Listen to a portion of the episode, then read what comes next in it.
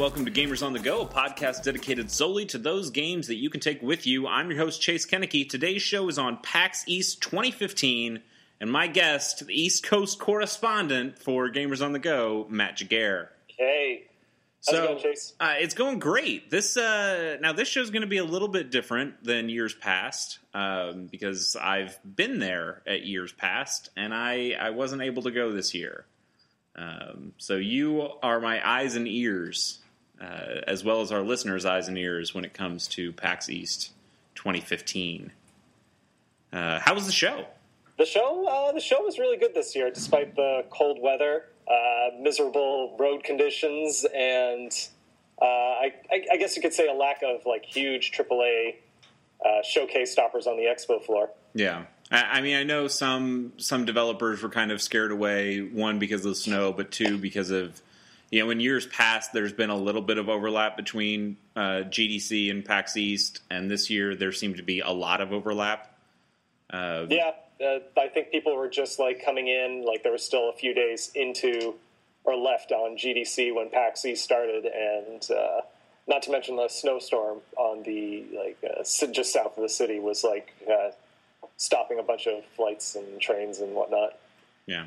But I mean, it's good to hear that, that they were still able to ha- put on a good show and, and that people had a good time. Um, yeah, there, there, was plenty to play. There's tons of indie games like every year. There's tons of like stuff that was coming out or is out, and uh, the panels. Although I didn't go to many of the panels at all, uh, I just stuck to, stuck mostly to uh, the jam space again a bit and uh, uh, checking out the expo floor a bit more this year. Okay. Uh, it was still very, very crowded too. Um, a lot of the big games like Overwatch, Splatoon. Uh, what was the other big one? Uh, uh Smite had a big one. The okay. Oculus Rift had a way bigger presence than really? ever before, and even having its, its own booth hmm. with a line that just kept wrapping around. Like every hour, you could try to go by and see if it was any you know shorter. Nope, it was still a like three plus hour wait. Uh, and there was like other games, like you've seen the betas for like Halo Five, which I got a chance to play for a little bit because the line was very short, and it plays like Halo. Right. Uh, and then there's like other games that have just come out, like Codename Steam was showing like you know quick demos of the demo and a little extra things like uh, uh, Abraham Lincoln in his giant mech suit, things like that. now there wasn't uh, an Assassin's Creed game to to show off this year, right? No, there was nothing uh, like that other than uh, I'd have to say like there was a video for Tomb Raider at the Square Enix booth. I think. Okay. I didn't check that out. Uh, I was more checking out. Uh, uh, let's see. I went to the Final Fantasy 15 panel though, where they did the reveal of Chocobos being in the game. So can confirm it's oh, a Final shit. Fantasy game. yeah, uh, and I, I, must say I did come out of that uh, a lot more impressed and very hyped for the game because it's I, I don't know why, but just like four four bros on a road trip while figuring out what to do about this uh, global political crisis of two warring nations. It just seems really awesome. Yeah. Uh, they spent most of the time talking about the upcoming game Final Fantasy Type Zero and HD, right? And then a bit about the demo that comes with it for Final Fantasy uh, 15. I think it was uh, uh, Dulce or Dulce or something like that is what it or Dulce. It's supposed to be the name of the area that you are in. Okay. Uh, apparently, your car breaks down, so you got to find you know get some money. And you can either do this by you know going out getting items and selling your items, uh, or going after a big hunt like you fight one of the, the behemoth, like you fight behemoth basically to get money. And uh, along the way, you meet you know the mechanic that'll fix your car, and the uh, Chocobo Ranch where you can stop, which is kind of like a restaurant and feeding green area where you can you know people go to, I guess tourists go to meet the chocobos and things like that. Uh, but what I was most impressed was the scale of everything in the in the video that they showed. Uh, if you remember, like in Final Fantasies uh, before, like the 2D ones, you have the characters on the right side and then the enemies on the left side typically, and you see right. the characters are usually the stock sprite, you know, Buffy Cake, little, you know, big arms, small heads, uh-huh. Uh, and then the monsters be really detailed, but the scale of them, you know, you'd never tell like what was the biggest one sometimes, or you know, imps would be the size of uh, the giant raven. You're like, I wonder what this would actually look like in a more two scale thing. Mm-hmm. And it definitely they showed one of the I forget what the mammoth characters are in past Final Fantasies, but like Final Fantasy V, they have those mammoths. They show those in uh, Final Fantasy 15, and they're just huge, massive, and it's like uh, you're just like it's just absolutely insane. Like the detail and the uh, sort of connection between the two. What was the last Final Fantasy game you've played? Uh, Twelve. Okay. That was the last Final Fantasy I played. I do want to go into thirteen at some point, uh, but right now uh, I've never finished twelve, and I still have that like sitting on my shelf. I do want to play that, beat that. Uh, but there's other RPGs that have uh, taken my time at the moment. I could talk about those later. For sure. I, I was just wondering, like, when you're talking about scale on 15, like, I, I, I haven't played 13, uh, and I don't think I've actually played 12. I own 12. hmm Um, Twelve has a has an interesting sense of scale too, but it's nothing like compared to what you're going to see in 15. Okay. It's just, or or I, I- I'd imagine like uh, 14 would probably have a good idea of that kind of scale, but still, what they're showing and doing is just. Uh, you can probably see the video now since it's been it was live streamed anyway. So Okay. uh, it yeah, I'm extremely hyped for Final Fantasy 15 for whatever reason still. But hey, Did they show anything uh, more about combat uh, in that video? They did. They showed, and uh, the video can probably go into better detail of what that was because I was just more of like just paying attention to like just the, uh, the detail of the graphics and everything on the big screen. but uh, they did also talk about like your party members. Uh, like one of them's a bit of a klutz and he'll trip in battle sometimes, but. I, Okay. don't, I don't think it'll affect anything. It just it's a nice little like aside to like the character itself. Sure. Uh, and then after the, at the end of battles, you'll see them high fiving as they walk by one another, or you know, some of them will just be hanging out uh, instead of them all trailing behind you when you walk in the overworld.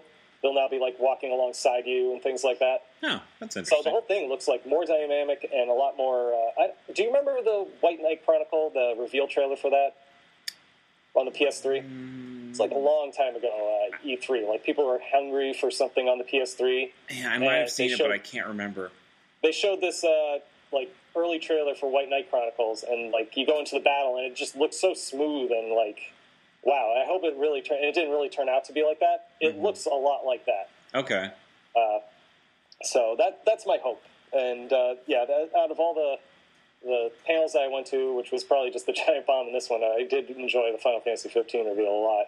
Okay. Uh, I, I I remember seeing a really early trailer for for 15 and the only the thing that really stuck with me was how fluid the combat looked. Mhm. Um, and you know if they can if they can actually execute something that looks and feels like that you know in the in the main game in the proper game then I'm I'm sold like I haven't really played a Final Fantasy since I I mean I went back and tried to play 10 on the on the Vita for the, for that collection and got sidetracked and didn't didn't want to uh, I don't know I don't like Titus uh, so that that also made it hard well, to at least you just you called him Titus and not Titus. so, hey. yeah, I, I, I've at least played enough of uh, Duodecim, uh, yeah, to to Oh, know yeah, yeah. I, how to say I think I remember names. listening to that or something like around that. Yeah. Yeah, I, I played a lot of that for whatever reason.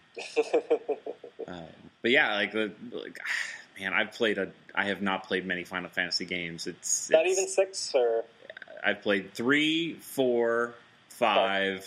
well, wait, three like the DI, like the actual three. Yeah, the actual three. Um, that's the only one I've beaten. I, I've played some of four. I've played some of five. I played through a very tiny bit of six. You need to play more of six. And I That's what I played a I played a really good portion of seven, but I, I just never quite got to the end for again whatever reason. Mhm. Um, yeah, I, I think I'm kind of right before you fight Sephiroth in in seven, but I don't know why I, I stopped. Like at the end, or like the first Sephiroth, Sephiroth fight, or I, something. I'm pretty sure it's near the end. Okay, were you on a different? What disc were you on? I how many discs are there? I, I felt like I was on the last disc. Is there two or Yeah, three? three- okay, Three discs. I, I'm pretty sure I'm on the third disc. Hmm. I don't know. There, there's a meteor going on, comet, or something. Well, anyway, I should start talking about the games I have been playing, and Yeah, I will get sure. to one that's going to be coming out on a mobile platform. And it, speaking of Final Fantasy, it'll tie right, right into it. That was uh, Fearless Fantasy. Okay, Have you ever heard of this one? Or? not at all. Okay, it's out on Steam right now, so you can get it for like seven bucks on Steam. And what it is, it's mainly a just a combat-driven RPG, uh, like turn-based. And the big uh, like hook to this one is to do your attacks, you got to tap on the screen, like in Rhythm and Presence, like uh, in Elite Beat Agents or Ouendan. Okay, uh, those kind of games. So, like to attack with your bow, you got like one character has a sword, one character has a bow. They both do magic. You can use items, things like that. You go, you fight enemies, like waves of enemies. Uh, and what you do to attack is, uh, so you attack with a bow, you just have to, you'll see a circle that uh, has a large ring around it that shrinks and shrinks until it gets to the uh, the diameter of the circle, and Mhm. then that's when you tap. So you get, you know, if you get all perfects in a row, then you get, uh, you know, more damage. Uh, for like other attacks, there'll be arrows that line up, and you just swipe uh, in the direction of the arrows when they all uh, line up to get a perfect score, uh, to get the most uh, out of your attack. So it, uh, like the part I played was pretty basic, but from looking at the video later on, it gets a lot more complicated. And uh, it, I think for like a cheap mobile kind of RPG, it looks very, very interesting, and uh, I think it would work well with like a touch interface, better than what they have on Steam right now, which is obviously using a mouse. So I definitely would say check it out. The art style is a little weird. Uh, could probably use a little like fresh, fa- uh, like fresh paint over it, I'd say, but definitely worth checking out. What platforms is that coming out on? Right now, it's on Steam, so on PC, and it's coming out to iOS soon. They say 2015, so it's 2015 now. So uh, you know it was playing, so Okay. I would say soon. And yeah, Yeah, I mean, just when you're talking about touchscreen stuff, I could I could see that translating over to a 3DS or a Vita just as easily. or even like the Wii U or something like that. Yeah, yeah, throw it up sure. there for like you know five bucks or so. It definitely is one of those like quick little eShop. If you're looking for like an RPG that does something a little different, uh, this is one that uh, I'd say was worth checking out. Did So- you did you play Theatrhythm? Yes, yes. So it's yeah. Think of it like Theatrhythm or Elite Beat Agents, one of those, but Okay. with actual like battles and stuff like that. All right, so it's a little more, it's a little less rhythm game, a little more game that has some Yes. rhythm elements. There's no music that you can listen to that will time everything up, Gotcha. Okay. and like status effects that uh, like that are cast upon you or affect you that will like say instead of when you do an attack, uh, you don't see the circles, uh, the outer ring of the circle at all. So you have to at least you know uh, you know count in your head or pay attention. You know when it glows or something like that, and then that's when you tap. Okay. So it's it's interesting how it you know goes against like uh, uh, like past conventions. So like status effect blindness, you're just going to miss like a lot more now. Okay. So it's Gotcha. something more tangible to how you play. Cool. Sounds good. Well, yeah, Yeah. That, you said that's coming out sometime this year, so we'll we'll look Yep. ahead to that. Anything else? What what else? Uh, you, what else let's you see. So it was in the that was in the what was it? They had the uh, indie mini booth this year as well too. So in addition to the mega booth, which was a large section of the floor, they had a smaller kiosk that all had one game on it. Okay. Uh, and in this one, uh, like one booth, you could uh, I found like a couple of games that I was just stuck around just to check out. Uh, one of them was called Twelve Minutes, uh, and uh, the Giant Bomb crew mentioned this on their panel, uh, which is why I went to check it out. I didn't see it Saturday, so I guess they had to, I guess, move their spot or someone else had it for the day. But they were there Sunday, and I didn't get to play it. But the concept of this game is you have 12 uh, minutes to figure out uh, what to do, or uh, sorry, 12 minutes to figure out what happened uh, in this sort of like mystery. It's like the teaser trailer for it is kind of vague. Like you hear a woman crying and then a gunshot, and then it the clock strikes. I think like uh, was it midnight or something like or something like that, and then. All of a sudden, there's a flash, and it goes back 12 minutes, and it's like you know, calm, happy. You hear uh, dinner being made or something like that, and uh, your goal is to figure out what happened. So, like every 12 minutes, it resets, kind of like source code, the movie Source Code, or Groundhog's Day. Okay. Uh, Groundhog's Day. It's uh, like uh, pretty much uh, how the uh, developer described it was everything in the, or what he boasts is like everything in the environment is interactive and serves a purpose. So you have to use these elements to figure out this mystery. So you know, you do something, you figure out, okay, that's how. If I do this, this happens. I can do this right away, or I can miss this. You know, because if you keep replaying it over and over again, you know, you understand this happens, this happens, this happens. So you can, you know, I can skip that. I can do this instead. What happens if I do this? It's sort of that repeated nature uh, that uh, video games seem to be in touch with a lot more than any other medium. And uh, yeah, I just uh, didn't have time to play it, but it's basically like a top-down. Uh, think like Grand Theft Auto style top-down. You know, you see the tops of people's heads. Okay. Done just in one like area. It's just a one house, and everything's like this politi- political uh, polygon style, like almost cell shade look. Uh, looks very very interesting. Uh, it's being developed by I think just one person, maybe a few other people, but it's one person who's work, been working on The Witness, uh, Jonathan Blow's upcoming game. Mm-hmm. So uh, looking really looks interesting. I think it's coming to just PC at the moment, uh, as far as I can tell, and maybe another platform like PS4 or something like that. But I'm not exactly sure. Okay. They're saying like 2016. So uh, yes, PC summer 2016. So that one looks really really interesting. I'm always fascinated by those kind of games and concepts where you know you don't know anything at first, and the more you play, the more you understand and learn. And uh, yeah, it's uh, kind of like a you know like uh the original Fallout. Once you play the game and you know where to go, you can beat the game in about uh, 15 minutes. Sure. Uh, and you know it's always opening that kind of possibility. So does it does it sound like it's it's just got so much complexity in it that that's a full game, or is are there different scenarios of twelve minutes, or The developer claims that it will be a, like a six-hour experience. okay, The first time you play it through. Obviously, if you look at a guide or something like that, that kind of ruins sure, a little bit of the uh, uh, playing it. But I mean, uh, from what I understand, it's uh, you know it's going to be like a puzzle kind of murder mystery that uh, you know you, it gives you so many things to interact with. I doubt like every single thing is going to matter, but maybe it will. So we'll we'll find out. cool. Uh, yeah, want I mean, I want to keep an eye on. I would say, it sounds a lot like a Majora's Mask style kind of thing. kinda, yeah, uh, yeah. I definitely say yeah. It's that's another one to uh, keep in mind of. Nice. Uh, Uh, what else? Uh, like I said, I played Halo Five. It's Halo Five. Uh, as expected. Yep. Uh, in the same booth, I played this uh, hilarious kind of tag game called Go Plague Monkey Go, and Okay. uh, this uh, uh, kind of game, and uh, I'll shoot you a link just so I can show you what I'm talking about because it's not too hard to describe. It's basically a giant game of tag, and how to describe it? So you are a diseased monkey that has escaped from the CDC, and your goal is to infect as many people as possible. And it's a uh, think like Castle Crashers, like that kind of uh, 2D uh, uh, perspective kind of game. You're just you know you see the profiles of people, but you can walk in four all four directions. Okay. And what you do is you basically just start running after people. It's like a giant game of tag. And they run away from you, and uh, as soon as you get near them or touch them, they turn green and keel over. And at the same time, you got to, you know, just avoid cops. Uh, the CDC squads will show up that are covered in, like, you know, those, you know, yellow uh, protection suits, you know, the, you know, The hazmat stuff, yeah. Yep, hazmat suits.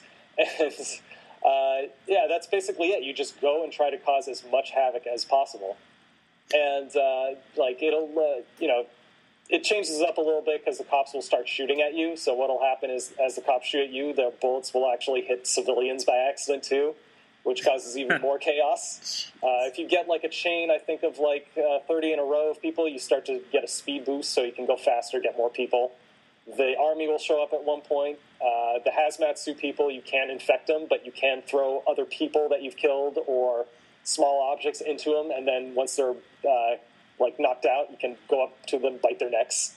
Um, it does this. Uh, it has this weird kind of uh, motif on the media because the whole thing is being as if it was filmed by uh, somebody, like say in a hel- helicopter or whatnot, and the screen will like have these little crawls at the bottom, like "What would Jesus do?" or "Violent video games to blame," or "It will get worse," or "How much will this cost?" So it's very, very like uh, tongue in cheek, and uh, yeah, it's very, very simple. One of those like ten to twenty minute games that you can just play with like have a drink and play with friends, you know, pass the controller kind of thing. Yeah, I got, I'm looking at the link that you sent me, and it's it's kind of got like an MS Paint looking art style to it that just looks so delightfully shitty.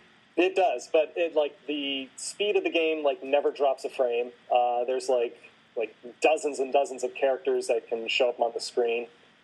Uh, you, there's different playable monkeys that you can that have different uh, like uh, abilities. Like one of them's like two monkeys that you play as one, and then when one dies, you can play as the other. Uh, you get power ups like you can zoom out on the screen to see what's around, like what's more in your surroundings. So like, oh, there's a bunch of cops up there, or oh, there's one of those uh, bomb defusal robots that if they chase me and hit me, then they'll blow up. Yeah. So you know, or there's traffic, I might get run over. So it's a very like just fast paced, like quick and play game. uh, should be coming out on PC this year. Cool. Sounds great. Uh, and let's see, uh, what, what, else did I play in that booth? I'm trying to think. I think the the other games, and what I noticed this year, there was a lot of like endless runner. Well, not endless runner, but like running games where you just run forward and press A to jump, kind of thing. Sure. Uh, one game that I did play that reminded me a lot of another game, uh, like Limbo, is this uh, platform puzzle game called Planet of the Eyes. It features a robot that you just have to, you know, you just keep pressing forward, and uh, yeah, it pretty much was just kind of felt exactly like Limbo. Uh, one hit kill kind of deaths, kind of timed jumps. Uh, but it has like this really neat aesthetic to it. Like I just I dug the art style, and uh, it, it, does feature a bit of a mystery. Like it is a planet full of these like eyeballs, like you know the like uh, think like a oh what is it like a insect eyeball and a not a like an insect eye, you know, long antenna eye but just okay. a normal eyeball, things like that. It's, yeah, like on the stalks kind of stuff. Yeah, yeah, yeah, yeah. Kind of like something from Ren and Stimpy or something like that. Uh, but it's like a very simple color palette too, like just basically like black, dark purple, and red. Uh, with a dash of white here in between, but still, it's uh, it looks something that will be coming out soon. It was the only game I played on a uh, was it the Amazon uh, player or whatever that they have going on. Oh, really? Yeah, they were playing it on that, and I assume PCs because I saw Xbox controllers and PlayStation 4 controllers. So I assume it's either like you know PlayStation 4, Xbox game, or they were just playing using those on PCs. Hmm. Uh, I will say when I was playing it on the Amazon one, it did like felt a little like it was slowing down a lot hmm. in certain places. So I don't know how that bodes well for uh, said uh, console. Right. Yeah, and uh, is there a name uh, for that? It's not. It's not like it's not the fire. That's a different thing. is it the fire? I don't know. Remember they had that controller that came out. Yeah, uh, they said was coming out. I don't. Uh, I, I, don't remember. I played with that controller, so I assume it was for that platform. Okay. Uh, and speaking of controllers, they did have the new Steam controller and Steam boxes at PAX East, which yeah. was kind of interesting seeing all these like small little like micro PCs all like being used by some of the end developers. Uh, didn't get a chance to try the new Steam controller because that wait was at the Alienware booth sure. was like about two hours long. And it was like, eh, you know what? Uh, I can just see it just fine. And yeah, it looks like they just added an analog stick to it. So uh, we'll see how that plays out when that comes out. I, I assume the end of, by the end of this year. Okay. Mm. Let's see. What else did I play? Well, how about uh, how about I throw some games that I've that I was reading about, and you can tell me if you saw them or played them, and and then if there's anything else that we haven't covered, you can jump in on that. Sure. Okay.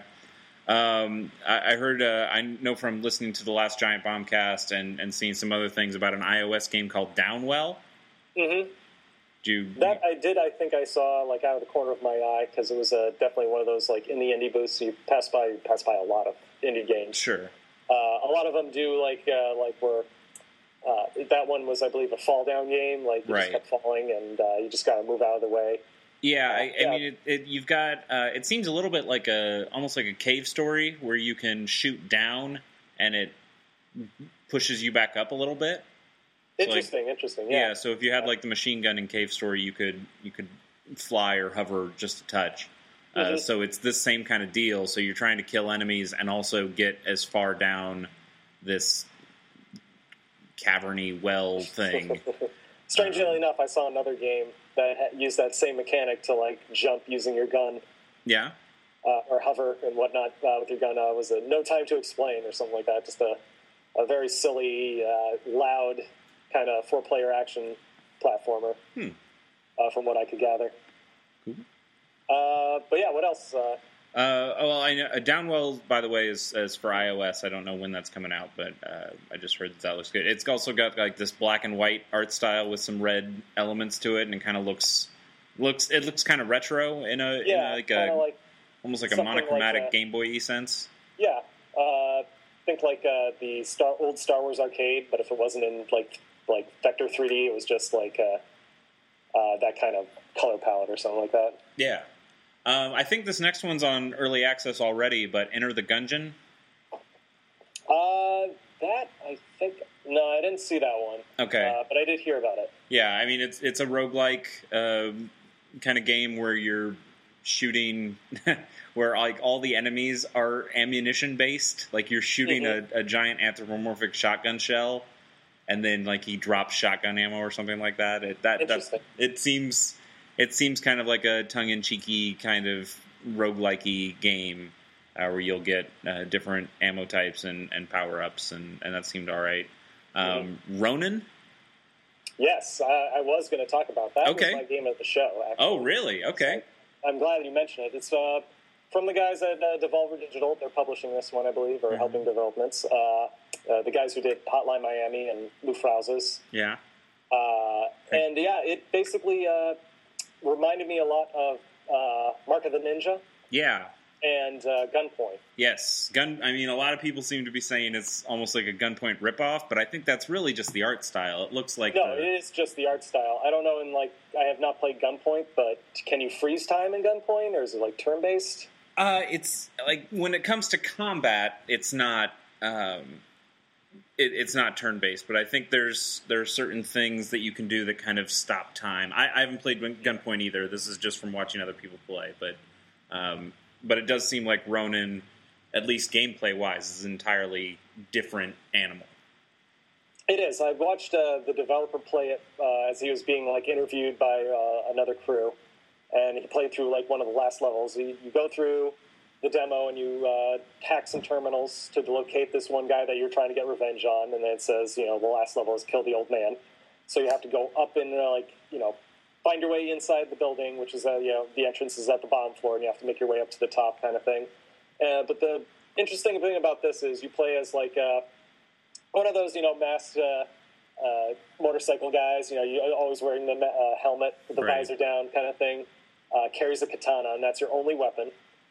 What you do is in this game, you can uh, sneak around, so it's one part stealth, and then when you are fighting someone, it goes into a sort of like turn-based action moment, uh, action platforming, where you get the first move basically at every time you fight. So if you get a the jump on somebody, you can you know easily take them out uh, in the first move just by using the attack button. Uh, if you get spotted and someone's about to attack you, this like red line of sight will just pop up and it will show you, you know if it crosses your path at any point, then you know you're going to die at that moment. It's one hit kill for pretty much almost every enemy and yourself included. And what will happen is you can use the uh, uh, right stick to aim where you're going to jump. So you're not jumping with a button; you're moving the stick uh, in a direction, and that's where you will jump. And uh, what will happen is you can use this to your advantage. So you can jump out of the way of some bullets, and then jump onto somebody and knock them out to then you know take them out with your sword. And yeah, it's just a equal parts like stealth and just an action puzzler that I just really, really was getting into and uh, sucking quite hard at the end. So I decided, you know, I, I'd played enough. I think like about 30 minutes of it, and it was just really, really good, uh, really moody, and uh, I can't wait to play more of it. It should be coming out uh, later this year or for the PC. Yeah, I get that's that's what disappoints me is that that sounds like that would make a great Vita game. I'm sure it will come out on the Vita. I mean, uh, Devolver Digital has done a bunch of uh, games that, or their games came out a bunch uh, like on the Vita as well too. So Yeah, like Devolver is becoming like one of the best publishers out there. Like they're they're Yes, finding some really good indie games and, and bringing them out.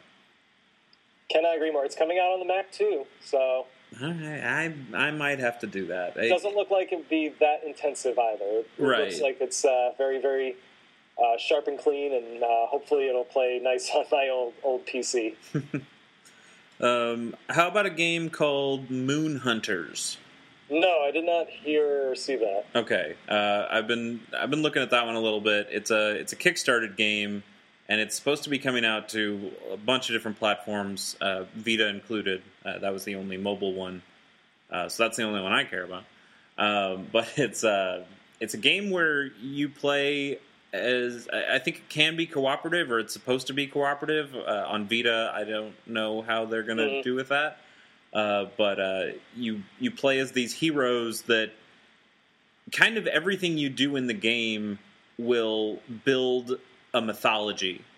And then when you finish the game, your heroes kind of become these uh, m- mythological uh, champions that then will go into like this culture's lore and then you can play as a new set of champions that or a new set of heroes that goes in and continues that legacy. But it, it just seems like i mean it didn't sound like it was a roguelike but uh, and i don't know too terribly much about it uh, but it does sound cool in the way it, it kind of builds upon itself every time you play. Um, and it, it's got kind of a um, I wouldn't say a retro-y art style. I mean, it, it, looks a little pixelated, but yeah, I'm looking at some screens right now. It looks very, very interesting. Yeah, it, has got more of a pixelated art style in the way that like a Super Brothers does, or a or um, like a Capy or something like that. Yeah, yeah, definitely like a Super Time Force kind of style. Mm-hmm, mm-hmm. Um, so it, I mean, that seems seems pretty cool. And when yeah. that when that actually comes out, I'll be happy to play it. And I'm glad that it's coming to Vita. I didn't see when it was coming out, but uh, uh, I might look that up uh, later and put it in the show notes. Nice. Um, how about Just Shapes and Beats? No, but tell me more about this one too. Okay, uh, I just watched a little trailer of it. The trailer's kind of silly, um, but the the it's kind of a bullet hell but it's not a. It's totally a bullet hell, but it's not a shooter. Uh, have you played like a game like Tilt to Live on your yeah, on yeah. iOS? So mm-hmm. it's it's like that, but a shmup, where where you're like you're going you're going from left to right uh, in those scrolling screens, but there are just enemies that will come and shoot tons of bullets, and all you have to do is avoid them. That's the only thing you can do. Um, but you play as a square everything that's being shot at you is like a red square, and then there are these big red beams that come shooting out, and uh, the the uh, all the bullets kind of play to a music that's going on in the background. So really, it is the art style is just shapes, and there are beats going on in the background, but it looks pretty cool uh, in the way that it combines that stuff. Uh, I'm I am no good at bullet hells. I'm sure I will be terrible at this. Uh, but it, it did look cool. Um, and then I know it has a co-op function too, where two people are going on. So the the main player is a blue square, and then the the second player would be a yellow square. But uh, I think that kind of allows you to go and save somebody who's been hit because I'm pretty sure it's supposed to be one hit kills. Um, and then I think there are supposed to be bosses too that uh, that do some extra challengey stuff. But uh, it it looked pretty neat, and the music was really good. And uh, it, I believe it's just a PC game at this point, uh, but it seems like something that could totally make a move over to, uh, you know, definitely Vita, but maybe even iOS too, where you could, I could see you dragging your finger to to move it around, or maybe even the accelerometer, because uh, I know games like Tilt to Live did work, um, but but for this they were one, tough. yeah, really def- tough. definitely tough. Uh, but, uh, but I could yeah, yeah. I'm looking at screens of it now. Man, that looks really pretty. I like uh, the simple simple design behind it. Did you uh, see Image and Form there? The developer Image and Form. I did. I saw. I went past their booth because SteamWorld Heist was extremely busy every time I went past it. Yeah. Uh, that game looks really good. I can't wait to play it on my Wii U when that comes out. Did, did you get uh, to see anything more than the trailer that they've shown oh, that they had people playing it too. Okay, uh, it looked like it was being like I, I assume it's a turn-based kind of thing where yeah, uh, you and another player get to are trying to like steal some some money and uh, get, you know run away with the goods and all. And uh, yeah, it just it looks like it's in this uh, Steam Dig world kind of universe. And yeah, I, I kind of just want to wait until it comes out. Like I don't want to learn a whole lot about it for sure. Because uh, I was so pleasantly surprised with SteamWorld Dig. I'm, i kind of want to put myself on a media blackout of SteamWorld Heist, but it does look very, very fascinating. So I, I, might be a little bit biased because I've I've interviewed them and, and I thought they were cool and and uh, but I will say I played through SteamWorld Dig before I talked to them and and loved it before getting in touch. Uh, but such a good game. I, I really like how they've taken this world, this this SteamWorld universe, and have created diff- like completely different games, mm-hmm. just within the same kind of world uh, universe elements. Like Yeah, the, Steam, the SteamWorld Heist looks to be way more different than what they have done, though, too. yeah. Uh, as far as like uh, gameplay and things like that. So Well, the the first SteamWorld game isn't Dig. Like they made one No, back for the a- DSi that was a tower defense game. yeah, Uh, so then they go, they go from tower defense to Metroidvania to this turn-based strategy stuff, and it sounds really cool. And and I've uh, from what I've heard that you hats are supposed to be a big deal. So like if you shoot off uh, an enemy's hat and you can pick it up later, that can. Uh, I, I, I don't know if it gives you upgrades or it change your class or, or what it does, but like hats are really important in the way that they can change the way your characters work. Um, so that all sounds like a really interesting mechanic, and uh, yeah, I, I I trust those guys after playing SteamWorld Dig to to give me a good game. And as much as I loved the the short length of Dig, uh, if Heist is as good as I think it's going to be, I want it to be a much longer experience. I think it'll be probably. I think it'll be just about right because SteamWorld Dig felt it felt quick, but it felt like the right kind of like amount of a game. Yeah. Oh, absolutely.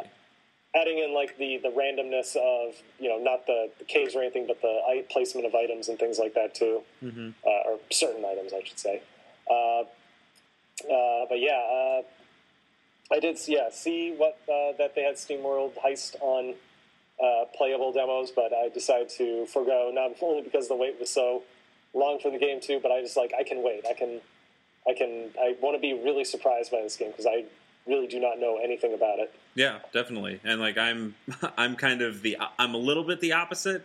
Mhm. I I would like to know more about that game, but I have found very little uh, about it at all. Like the the little description I was able to tell you and then it's just that trailer that you know kind of has one ship connecting to another one and you can see four guys that are starting to get into a battle, but then it just cuts to the SteamWorld Heist logo and, and plays some Fallout style music, and then it's done. And you're like, okay, well, I don't, I don't know much about this game at all, but I want to because it looks cool.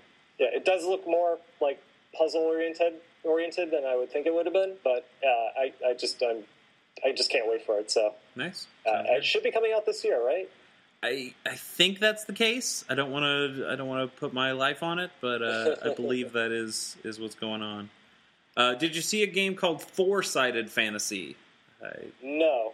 Okay, Th- this one looked pretty cool. Uh, I, I watched a little bit of a trailer for it. It's uh, it's got a really sharp, nice looking 2D art style, and it, I mean it's not it's not pixel based, but it's it's a little more cell shady, minimalist looking, but it, it looks pretty cool.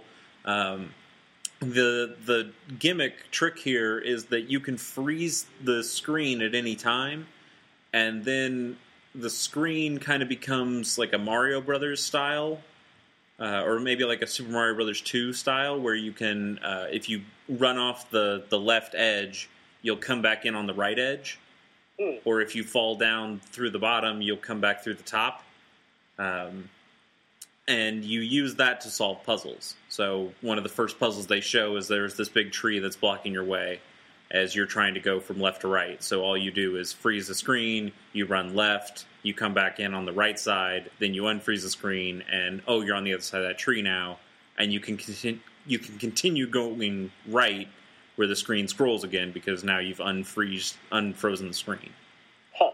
Interesting. Uh, so they they showed some some kind of harder, more platformy puzzles where you know you're jumping from one ledge on the on the right, you jump off that ledge, and then you let yourself fall down, but then you freeze the screen and you come back from the top so you can land on the ledge on the left.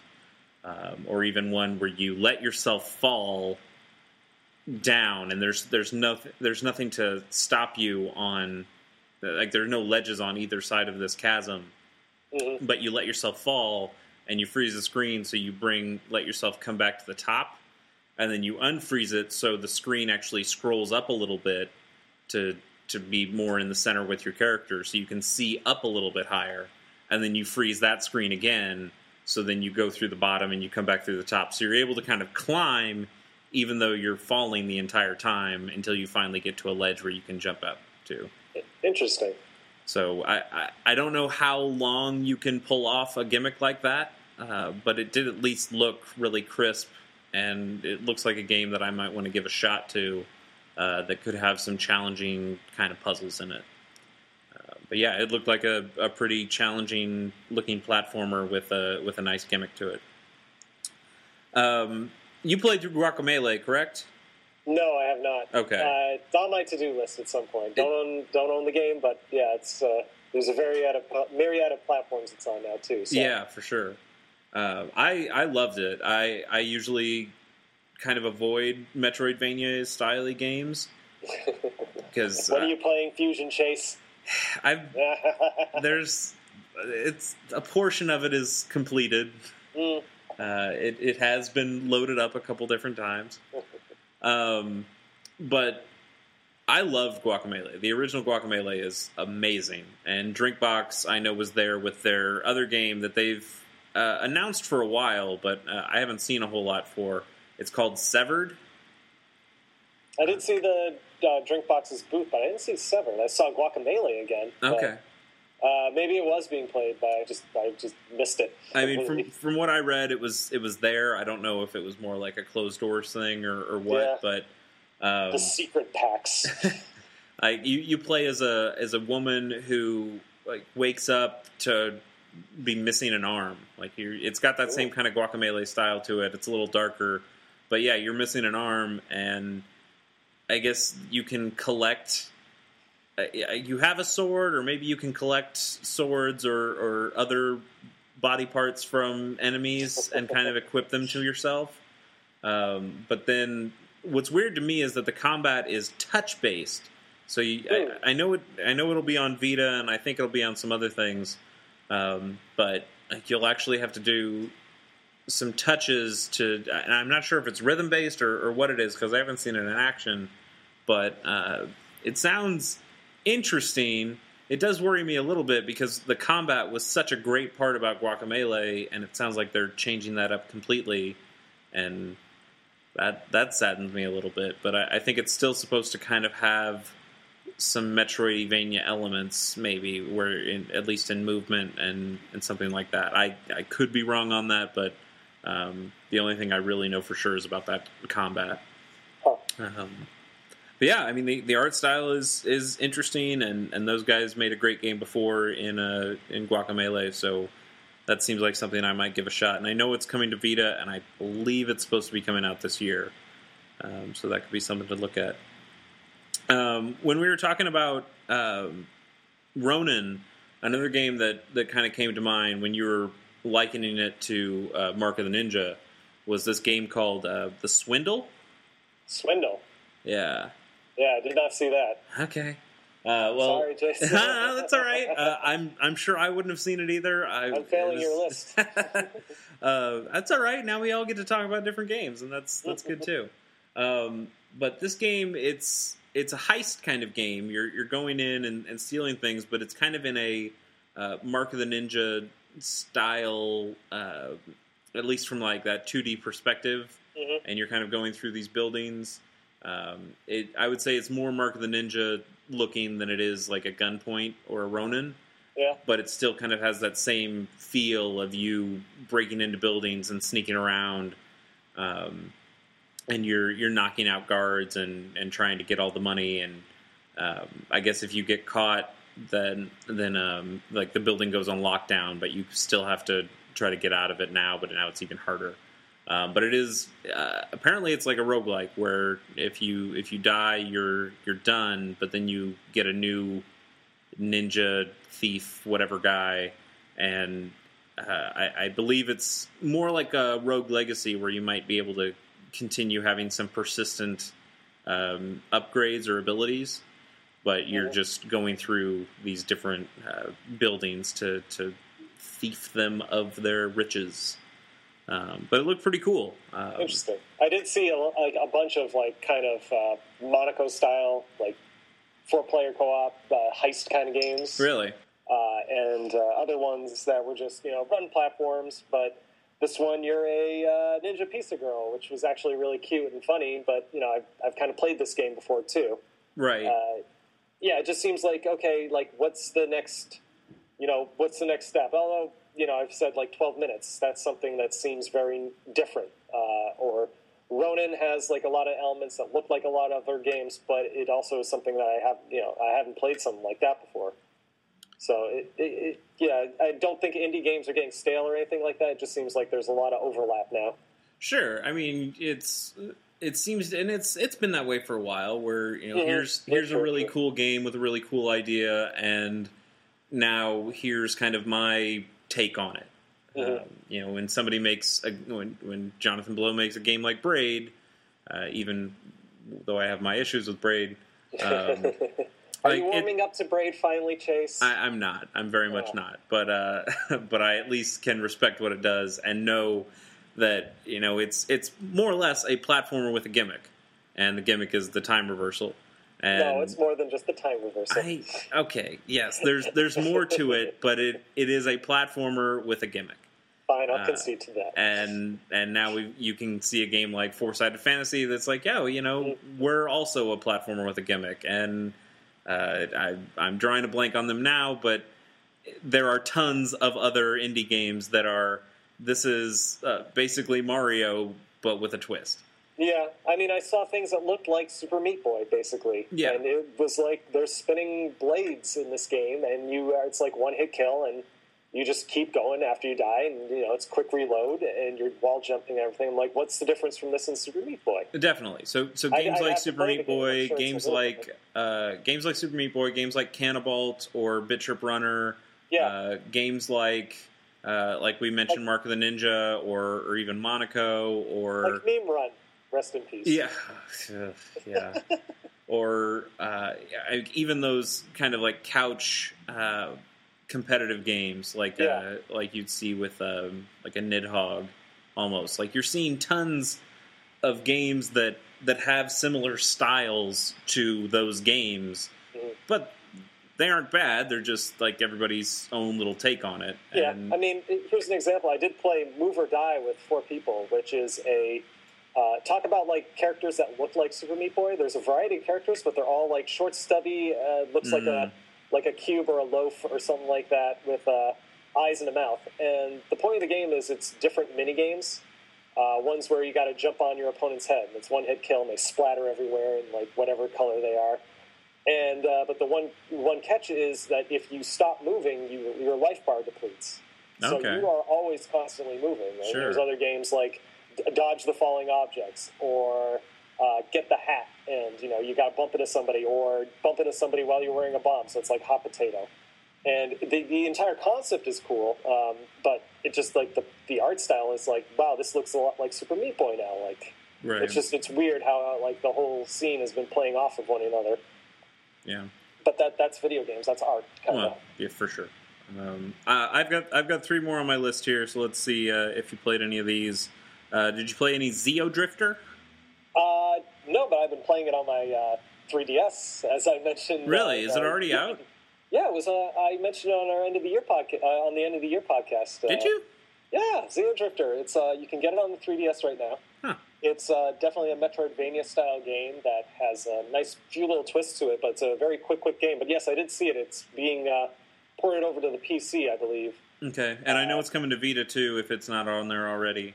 Okay, then yeah, it'll make a perfect fit for the Vita too. It's just a very uh, minimalistic kind of Metroidvania style uh, space uh, platform. And it's and it's being done by the Mutant Mudds guys. yes, Uh, I did not like Mutant Mudds. Did Did No? you like Mutant Mudds? I don't. I didn't play Mutant Mudds. But, Okay. Uh, uh, this uh, I I would recommend the game. It's very cheap, uh, and uh, you get pretty much like a full game out of it. Uh, it's quick, but you know it doesn't overstay its welcome. Okay, I might need to Uh, give it a shot. My my problem with Mutant Mudds was more that it uh, it it felt a little clunky in the way I'll it controlled. So uh, if if Xeodrifter feels a little smoother and a little quicker, then that might be something that that uh, I should go and check out. Yeah, you can play it now on your 3DS, but yeah, if it's coming out to Vita, I would say check it out on the Vita when it comes out, or the PC when that when it launches soon too. I would imagine. Okay. Um, did you did you see or play any of Ori the, and the Blind Forest? Uh, no, that was probably at the Microsoft booth. Okay. Uh, yeah. did not play that one because I kind of want to be surprised by that game too. Sure. Uh, uh, I don't have access to an Xbox One or probably a PC that could play that. I'm hoping it comes out on 360 at some point, but Mm. uh, I don't think that's going to happen anytime I, soon. I wouldn't expect it to. Well, I do have access to an Xbox One, so I might be able to like sneak it in at some point when I can uh, save up to buy the game at some point. But Okay. uh, yeah, I believe that was playable at Microsoft's booth with like other things like Battlefield Hardline. Uh, what was another game that was playable there? Halo Five, like I said. Right. Uh, well, Evolve was playable there too. Uh, Hmm. our, uh, my friend John, uh, if you remember him, him and his friends decided to go and play that, wait two hours, and then only got to play seven minutes of it. Oh, Jeez. I felt bad for them because I could have told them like that game's been out for like a month now. Yeah. yeah well, I mean, Oh, still, to I, it's easier, I guess, to play it there than to get make sure everyone gets a copy before you can all play it together. yeah. so. Oh, and speaking of near the uh, Microsoft booth, Behemoth had a new game. Really? I know it's surprising. I think it's uh, for iOS. I forgot what it was though. I'm gonna just quickly remember where it was. Uh, uh, but yeah, it looked like a, a turn-based kind of uh, like I don't know. I think they're just calling it Game Four right now still, but it looked like uh, something for the for iOS uh, for like an iPad kind of thing. Hmm. So yeah, they, they have a new game. I did not check it out. It was uh, kind of a packed booth this year Yeah. because they did, they had something different than Battle Block Theater. Yeah, I think that I've been seeing that. I think I've seen that at every PAX East I've went I've gone to. yep, same here. Jeez. Uh, and what else? I mean, there was also uh, that uh, bomb defusal game for the Oculus Rift. oh yeah, Uh, that had a very long line as well. I can imagine that. That does look really cool, though. I, I mean, that's that's a game where I don't know how I'd ever get a chance to play it. Uh, yeah, other than a PAX East. Yeah. yeah, like I, I, I could see maybe where you could have, you know, maybe it's an iPad game with like a companion app where you That'd could cool. have you could have two people doing it like that.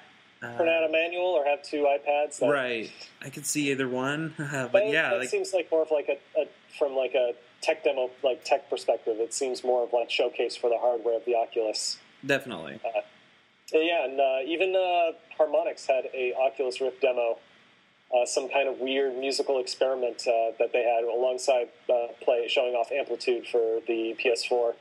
Yeah. Mhm. Did you did you see any more of Amplitude? Uh, I watched like it. It looks exactly like Amplitude Yeah. uh, from ye old PS2 days. Mm, well, that's good. I mean, that's what people yeah. want. Except No now it's going to have multiplayer in it. That's true too. Uh, yeah, and like I said, no no Rock Band Four, unfortunately, but they were selling pre-orders for a limited edition PAX East guitar uh, with artwork uh, that Gabe did. I guess. Yeah, I saw that. That looked kind Uh, of the, neat. the guitar they were showing looked a a lot like the wireless guitar uh, from from the past. So uh, you know, fingers crossed, your old stuff carries over. I, I would imagine it would, uh, at least in some capacity. I know they sent out that big survey uh, and asked people, you know, what what they thought was the most important, and I think people cared more about the songs than they necessarily did about the equipment. But I, I feel This like that true. was I have a that was up there songs, too.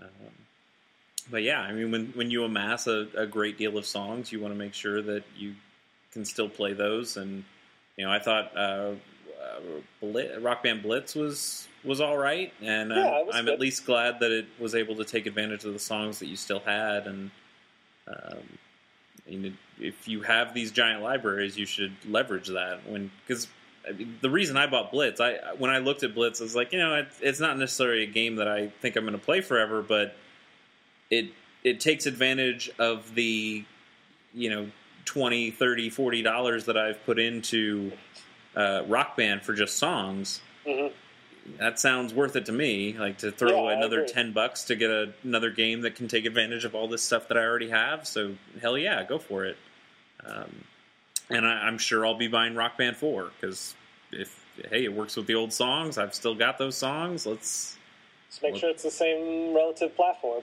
Yeah, no. Well, well, yeah. I guess I'll have to get it for Xbox One and see what a transfer thing might work like. Uh, that's a good question. We'll see how that happens. Yeah. Uh, the last game on my list uh, that I'd want to hear about, if you if you know about anything, is uh, Titan Souls. Titan Souls. Uh, oh man, did I play that? I don't think I did. Okay. Um, from I, I've seen it a little bit. Uh, it it was a I want to say a browser game or, or maybe like a, a small PC game, and it was popular enough that uh, the developer is now blowing it out into a into a full game. And I know it's going to be on PC and some other and PS4, and I know it's coming to Vita. I did see this game. I didn't play it, but yeah, it was uh, also at the Devolver Digital booth. Uh, Yeah, yeah. which, Man, Devolver is kicking ass lately. killing it, man. Um, but yeah, it's it looks like kind of a cross between Dark Souls and a Shadow of the Colossus, maybe. Yeah, uh, looks vaguely like uh, Hyper Light Drifter too. Yeah, definitely. There's there's definitely Speaking of of that. playing off of other other Uh, but uh, yeah, it gets it looks like it's kind of one hit kills, and it's all boss fights, um, and you're you're just going through and, and fighting these different puzzly bosses, and that's supposed to be really challenging, but it looks really cool, and it's kind of got that uh, hyper light drifter. Um, you know, I that- mean, to be fair, it looks a little. It looks different from Hyper Light Drifter. It does, and Yeah. and to also be fair, this game came out before Hyperlight Drifter, at least in like the browser form. Um, so there's no nobody stole from anybody. It just they just no, seem no, to be not pretty accusing close. anybody stole from Um, anybody, but still. But that game's supposed to be coming out next month. Uh, that's uh, April nineteenth, I believe. Um, Mm. So I am really excited to to play that. And uh, I actually just got a backer email from Hyperlight Drifter uh, yesterday, uh, and it sounds like they still have a lot of work on that game left to go, um, which is disappointing because I want to play that as soon as possible because that game looks Yep. amazing. Yeah, I know. When I played it last year, it was definitely uh, like my highlight of the show. Now they were Uh, not at PAX East this year, correct? No, uh, what was at PAX East again this year was like Hotline Miami 2 made another appearance. Sure. Uh, uh, I, I, I forgot playing that game because it's out this week. Uh, Right. I downloaded it. I have it. I haven't Nice. opened it yet. Uh, open. Well, opened the Yeah, yeah, yeah, application, yeah, whatever. Yeah. know, what else? Lovers in a Dangerous Space Time, which I played last year and loved a lot. Mm-hmm. That was there again this year. Uh, I, I'm going to, again, forego because I want to wait until that game comes out and enjoy that. Uh, what else nice? I think that that was pretty much it of uh, what I saw this year. Uh, I wanted to try Splatoon uh, when the lines were like short for that, but they always had an end cap guy saying you can't wait in line until you know I get to a certain point Gross. and you can't also you can't stay here and wait for me so you have to you know go and walk away and then come back and of course by the time i got back like five minutes later the line's full again So, Yeah. Jeez. Uh, Uh, what was the what was the game that you played last year that I watched you play? Um, it was kind of the side scroller. You were in the building. Uh, you, you walk into a building and you've got guns and you kind of have to hide.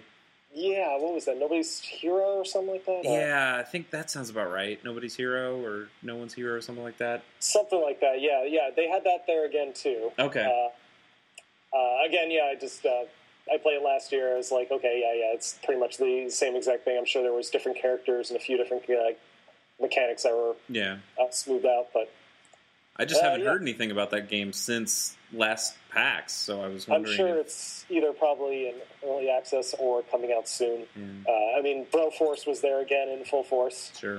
Uh, the only thing that was really missing this year was a the, the Riot booth. Uh, Okay. Since Riot Games is going to have their own, I believe, uh, own uh, convention soon. Yeah, that's like a quarter of the show floor that's open again. Uh, interestingly enough, uh, Twitch has pretty much, oh, Uh, really? yeah, it has taken over like what used to be what uh, G4 and XPlay's job was is now like Twitch's job. Ah, yeah, And yeah, I can Their booth is that. just absolutely massive now too. Wow. And uh, yeah, like uh, other than like a more Oculus Rift games, uh, yeah, it, was- and uh, yeah, it was pretty light on the big AAA Right. announcements and things like that. And I know Capy wasn't there this year because they, they stayed at GDC. They were probably yeah, they were probably at GDC, which you know I kind of liked it that you know we also got more of a focus on the local devs too.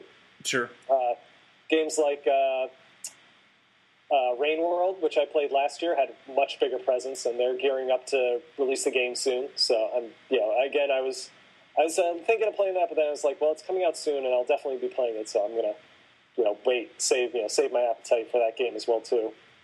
I mean, it's nice that that the streak is being broken on a couple of these games, like Battle Block Theater and Super Time Mhm. Force, and Yeah, Like- it's great that those games are out. And they're both, yeah, I've been playing both of them. right. Not that they're bad games, just like man, every year you went and went like, yeah, hey, Super Time Force again. staples back.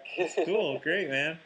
Yeah, but Um, there was no uh, no below this year. Uh, like I said, no Hyper Light Drifter, no like big, other than uh, the Blizzard game Overwatch, which wa- wasn't going to wait five to four hours in line just to play what looks like to be their TF2 clone game, kind of. But uh, it, it definitely looks interesting, and I'm sure will be very popular uh, when it comes out because hey, it's a Blizzard game. right. And uh, what else? Uh, like Smite, that's coming out for Xbox uh, One soon, uh, which has been out for PC. It's uh, it, it's kind of we're kind of like at this interesting time in like the console cycle because we're waiting for like the big games to hit. They're coming. Like Metal Gear Solid 5's coming soon. hmm Uh, uh, Uncharted Four is going to be coming next year.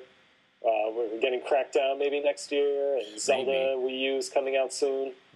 yeah, soon.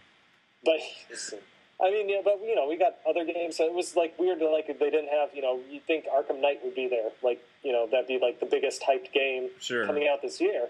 But it was like nowhere, nothing. How about So- um? How about like Double Fine? Uh, Uh, I, I didn't see Double Fine there. Yeah. Like I think they were just busy at GDC. So yeah, there was that no wouldn't surprise me. booth. And especially since they've kind of been doing this, like sharing a booth with Capy. Mhm. Uh, it doesn't surprise me that if one was Well- gone, the other one's gone too. And and also, I don't know what Double Fine would really show. I mean, they, like Broken Age Part Two, but they've been like that's kind of been like their thing for the like the past is it now three years? Yeah, I mean they've they've got massive chalice, and that's they're continuing work on that, and they they have been doing some more publishing stuff. Uh, like they they're publishing Gang Beasts. Uh, Mhm, that would mhm. probably make a pretty good PAX East uh, game to show, but um, I, Iron Galaxy was there, or not Iron Galaxy? Uh, yeah, Iron Galaxy. yeah, Yeah. Iron, Iron Galaxy, Iron Galaxy. Iron Galaxy was there. You know, Divekick made its appearance, uh, like always. good, good. Uh, Dave Lang still kicking around, being a of course. being a tall man. Yeah, yeah. Yep. Um, uh, pretty much that was it. Yeah, okay, well, cool. it was a good, good PAX East, I would say. But yeah, very light. Uh, and like I said, the panels, none of the like, other than a few which I unfortunately missed due to either the time change, uh, being with friends, and checking out the expo floor, traffic, and uh, drinking a little too much one night. Uh, yeah, Yeah. still uh, really awesome PAX. I, I'm- I'm glad it was an awesome PAX because it sounds like there were so many things working against it with with GDC, the snow, the the God, the daylight savings time. Hey, I yeah, just that's nobody's fault but uh, the United States government, I guess. well, true, but but man, I just I was I had a chance to go. Uh, I had some other arrangements going on, but there there was the opportunity for me to get there maybe a late Friday night or maybe on Saturday. Mhm. But to think of man, the, the, the with all the weather problems, and then having to know that there'd be daylight savings time when I'm coming uh, to spring forward, and then to have to get on a plane to come back here to start work the next day. Oh, that sounded rough. Uh, so- Weekend warrior, man. yeah, I I definitely plan to go back next year, uh, and then I'm also uh, trying to use the money that I saved by not going this uh, to PAX East to try to go to PAX Prime this year. So Good, good, uh, good. maybe I can get a West Coast feel of what PAX is like. I really want to go to that just because I've a never been to Seattle and b I just yeah, it seems like to be the really more chilled one too. Yeah, definitely. And, and I know there's I've got a, another group of friends uh, of like internet people that I've known from different things that can go to PAX Prime because that's closer to where they live in like San Francisco or Western Canada or uh, some things like that. And so they only go to uh, PAX Prime. Um, whereas whereas I go to East because like that's where that's where my buddy Matt Jacares lives. Yeah. So uh, that that's easy for me. Missed you this year, Chris. I hey, I miss you this year. Um, well, let's uh, let's end with uh, this one little thing that we seem to care about. That really is a, a pretty small part of PAX uh, in the grand scheme of things, and yet is probably my favorite part about PAX these days. Uh, and that is the the Paxomania, uh, Paxomania, or uh, or formerly the the PAX Rumble, which I guess now is what they're doing for PAX Prime. Uh, Yep. So Harmonix puts on this uh, this fun little show if you're if you're not aware of it, where uh, they play N64 wrestling games or, or have played N64 wrestling games like uh, Switched it up like year, which uh, I, I, I appreciate too. yeah, 'cause it- definitely. Yeah, I mean, it's been WrestleMania 2000 before, um, and they would play that game because it had the the Royal Rumble function where you could actually bring in 30 people four at a time. Uh, where they'd So get together like people from the game industry and uh, and journalism industry, I guess, um, where you know just they have thirty people, uh, the likes of like a Tim Schafer and uh, Eric Pope. Well, Eric Pope's uh, the one of They the did the commentators, yeah. uh, but like the Giant Bomb guys are in there and. Uh, Jeff it is, Green and, and, yeah, Jeff yeah. Green and, and lots of cool people that just show Smith up. Allen and all these other like either writers or even some like Joe Schmoes sometimes too. hmm But uh, so it's been it's been fun. It's been going on for a year and a half now, or something like that. Yeah, but the PAX Rumble was the first one, right? Yeah, the, they did a they did PAX East was the first Rumble. Then they did another one in uh, at Prime last Yep. year, and then this was the the uh, first Some time they decided to do. South and Yeah, yeah. Um, so, but but for this one, they decided to kind of switch it up a little bit. They didn't do a Royal Rumble. Uh, they did this thing called Paxomania, where they already had a a wrestling card more or less figured out, and uh, and just had these these specific matches. There's there's been a stable of guys, uh, a couple from Giant Bomb and and Dave Lang, um, called uh, Run GFB uh, which you know uh, goes to Dave Lang's favorite phrase of "get fucked, boy" uh, for the for the GFB. Uh, they're a they're a fun group. Yeah. uh, you probably should just watch it. I will definitely link to it in the uh, in the uh, uh, show notes. It's archived on, on YouTube. So Yeah, um, and and on Twitch too. Um, it's a good time if if you if you like wrestling, you'll like this because it's stupid and fun.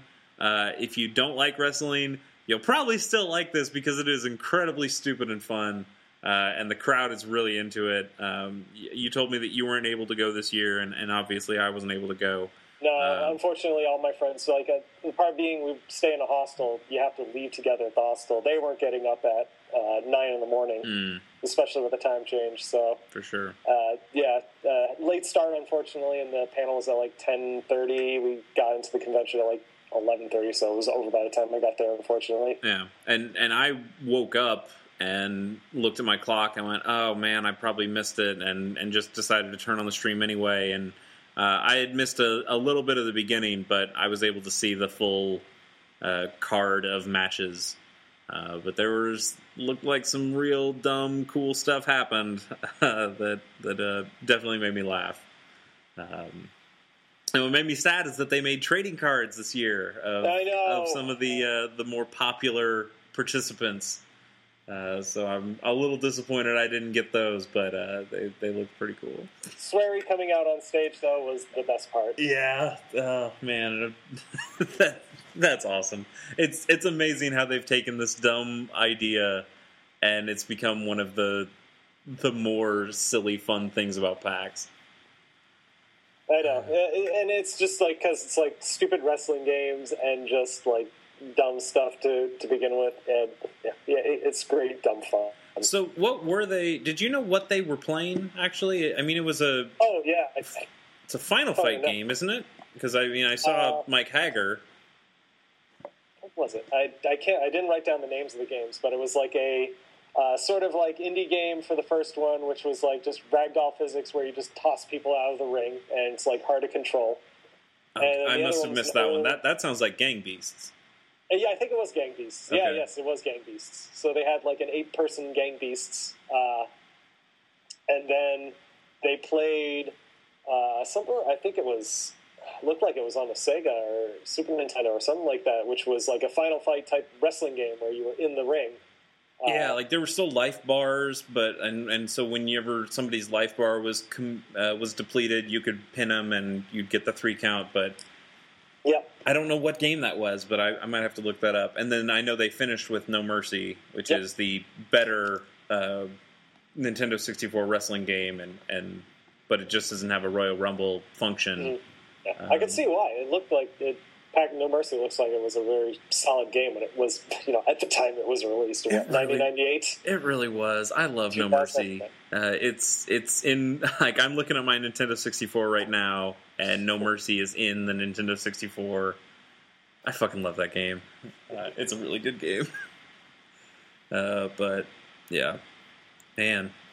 Uh, all right. Well, I think that's that's probably about it for PAX. Uh, before before you go, uh, you want to just talk about some games that you're playing right now, games that you're excited for coming out real soon, anything like that? Sure. Uh, yesterday I picked up Codename Steam because it just launched uh, on the 3DS. Let's talk about Codename Steam. Yeah, let's talk about it. It's I pretty much just played up to where the demo ends, though. Okay. So, And I've Uh, and I've just played the demo. mm, mhm. I don't even know uh, if I finished all of the demo, but I played a, a good portion of the demo. but yeah, it's from uh, Intelligent Systems, so it's uh, this is like their first like original game kind of property since, uh, God, since like Advance Wars or whatnot. Like, holy crap! yeah, uh, or less. I, I'm still like, even though I played the demo over again, uh, or like basically played the demo version over again with the intro, I just love the style of it. It plays like you know you're watching a comic book in action. It has that kind of feel of like you know uh, action adventure kind of feel to it, and just the strategy behind it is really really awesome. Yeah, plan your moves, uh, the way you can just you have to use the terrain and everything and to your advantage. Uh, I just love it so far. Huh. I don't. You do not like it at all, huh? no, not a bit. Um, which is it baffles me that I don't like this game. What do you not like about it? I- Like, I can understand like the enemy timer being too long. Like you have to wait until the enemy makes its move, but and that can be like up to like maybe two minutes of waiting because you yourself need to see where the enemy is. Uh, but you don't like it's not like you're watching every enemy movement. It's just based upon where your characters are on the battlefield. Yeah, I Just don't like the style and the aesthetics of it, or just like it's not your thing, not your cup of tea. huh? it's all right. I really I love XCOM, and I love Advance Wars, and I love Fire Emblem, and turn-based strategy games are probably my favorite games of all time in, in general. Um, I remember playing Valkyria Chronicles uh, Yeah. before, uh, which I think is probably the closest thing to what Steam World or not uh, Codename Steam Codename Steam. um, is doing. All these steampunk games. Yeah, too much steam. Um, it's not good, man. I don't. know. It's not. Not like? What do you mean it's not good? It's I- really good. Part of it. Part of it is the enemy timer, which uh, is. It, it's not a, a. It doesn't break it, but it, it is an annoying thing that it lasts so long. And I understand why it has to last so long because you can put your characters into this Overwatch mode where uh, when when you do see an enemy, you can have the choice of whether to fire on them or not. Uh, so you have to have it like that. I, I think there's probably a way of streamlining it a little bit more. Like maybe you can speed it up to the point where one of those enemies comes into your line of sight, or you can do it like an XCOM where it's just an automatic shot uh, if an enemy comes into the line of sight of somebody who's in Overwatch. Yeah, Um, uh, but I do appreciate that if you do get stuck, like your enemy can do Overwatch too. So if you get stuck in like, oh, they're going to attack me, you can, if you're quick enough, you can back off or hide and cover and like miss it too. So Yeah. I, I, I don't get that criticism. I mean, it seems like just if you skip these like the enemy turns, you'd be at a disadvantage the next turn. I, I don't see that as a valid criticism. No, I'm I, sorry. I, I see. I, I mean, I understand why it has to be that long. Um, I just don't like that it's that long. Uh, Yeah, no, I, I do say that I do agree they should have like a fast forward option, but maybe it's hardware. Maybe they just couldn't do it with the current hardware they have. mhm. And and I think uh, another part, maybe it maybe it's lessened more so in the game. But as I was playing in the demo, I was killing things that I saw pretty quickly. So like those guys would be gone, and then it would be the enemy's turn, and the enemies who were still left were really far away. So Yes. it was to the point where I wasn't even getting Overwatch opportunities. So all I was doing was watching this really long uh, bar fill of the enemy's turn, and and that kind of stuff, um, you know, lessen lessen the experience. Now that's that is still a very small portion of of this game, um, as when looked at on a, as a whole.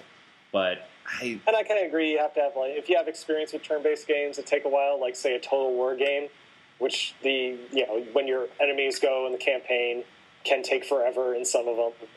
And, you know, it just seems to me like something like, oh, I'm used to it. I don't really, it doesn't bother me that much. Uh, I think one of my other big issues is there's no map, um, and and I can understand how you know there's you want to have a fog of war of the idea that these characters can only see what they can see. You, you put somebody up in kind of a sniper tower where they can get a better view of the the action, but man, I just You need a map. You need your handheld ch- chase across the street. It's I'm I, when I'm playing a strategy game, I want to be able to form a strategy, and I don't feel like I can when I when I don't know the level as well. Uh, Part of forming a strategy is knowing what you have and what you don't have. this is true, Chase. I I understand. I I just don't like being on the ground. I want to have an uh, a you want to be up above, on high. I want a bird's eye view. peons, Yeah, no, I don't like, think that's too much. There, my little peon, my pawns. I'm I'm understanding that this is a game that people will like. I'm just telling you the reasons that it is not a game this, that I, I like. think this is going to be a divisive game. Like a lot of people are probably going to like it, and there's going to be a lot of people that just do not care for it and Maybe be like, I- "Why don't we have another Advanced Wars game?" Yeah, that is that is actually my Which is true. complete is true. criticism. They're fair. Because Advance uh, Advance Wars and Fire Emblem are and XCOM like the games where I can kind of have a bird's eye view where I can play with my chess pieces on a big map. Like that's the kind of stuff that I really like. I say they need to come out with Advanced Wars for the Wii U. Just you play it on the gamepad itself, Okay. and you see like you know the TV itself is like all your characters. So you know you move a character forward, and your focus is on this character and their actions, and it looks great. I could but get behind that. can do is on that. Yeah. Even even though I I know I would want that game on a on a handheld platform, I I They would still be able to get behind that. two separate games, one for the 3DS and one for the Wii U, and they're both a little, little different. Like, like do that shit like Metroid Fusion and Metroid Prime. Do two Hey. different games and release it on the same day. If you're telling me I can get two Advance Wars games on the same day, I'm all for it.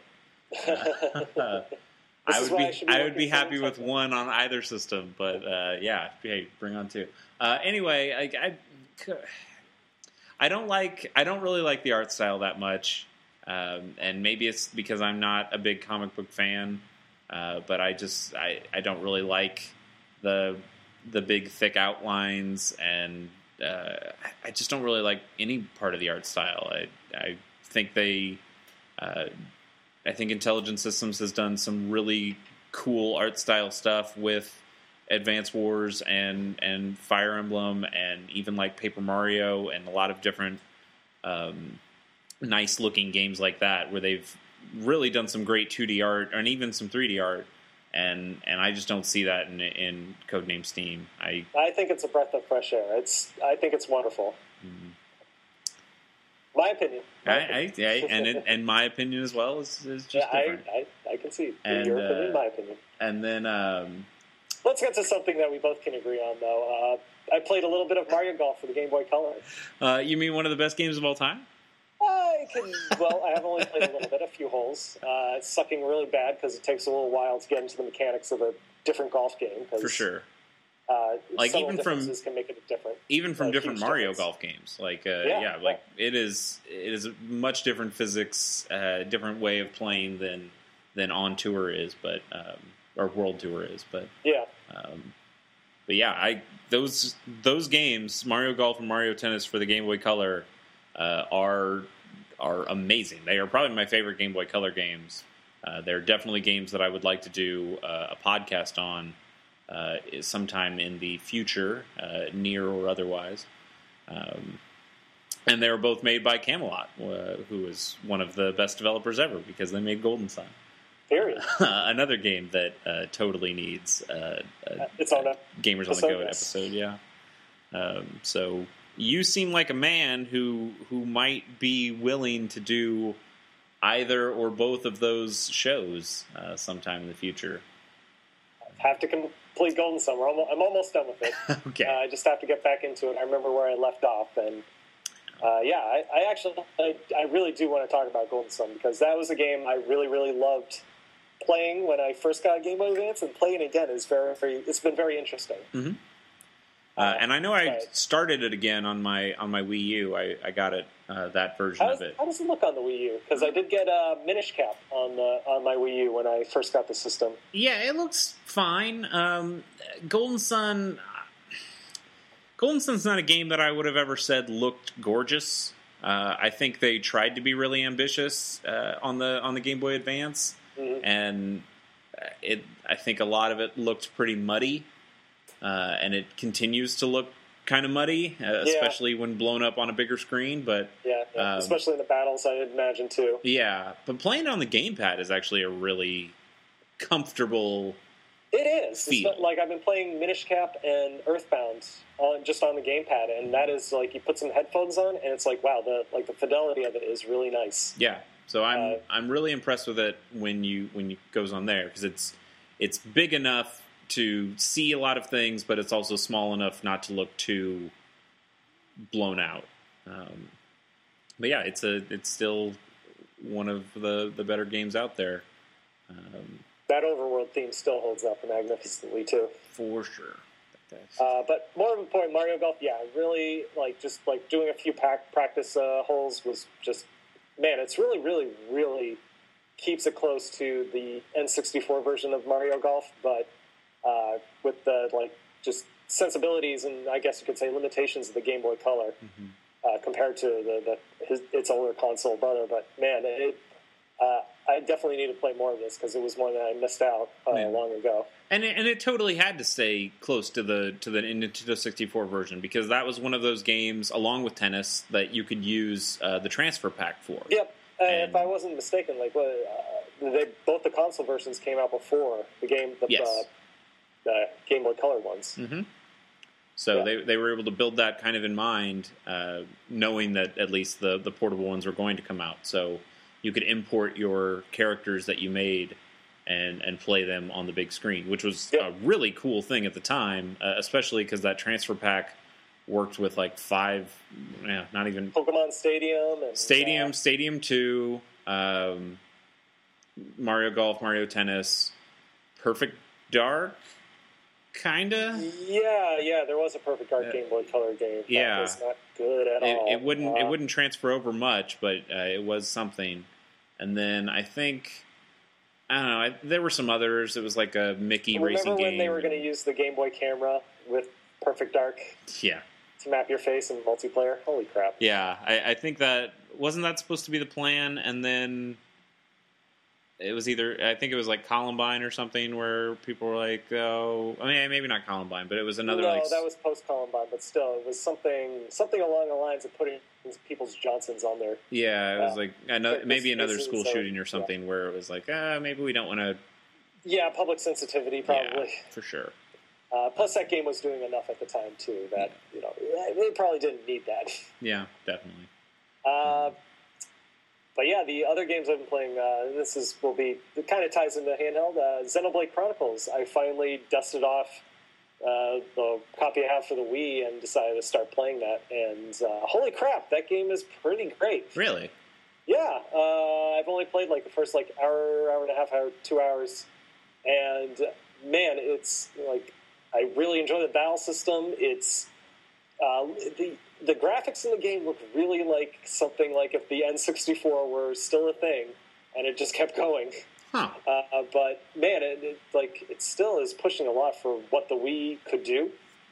I would say, and uh, I'm not sure. Does the Wii U upscale a little bit, like just like soften out the textures or something on the Yeah, through emulation? I don't know because it, it looks Maybe. a little sharper, but it could definitely use like a little bit more polish too, yeah. as far as like uh, you know texture sharpening and things like that. But uh, holy crap, I'm looking forward to playing more of that, and I'm sure a lot more people will be playing it on the new 3DS when it launches in April. Nice. Yeah, I, I it's it's not a game that I told you this before the show, but it's not a game that will sell me on the new 3DS. But Mhm. it's a game that if I have a new 3DS, I'll probably end up picking it up. Uh, yeah, I, it, people have said it's like like a hundred plus hour RPG, and uh, like some of the mechanics make like some of the fetch quests easier. I'm not going to spoil any of that, but Okay. yeah, uh, it's something I think it will be really like it'll translate very well to the handheld. Nice. Cool. I, it does sound like something that I might enjoy if I played it. Ooh.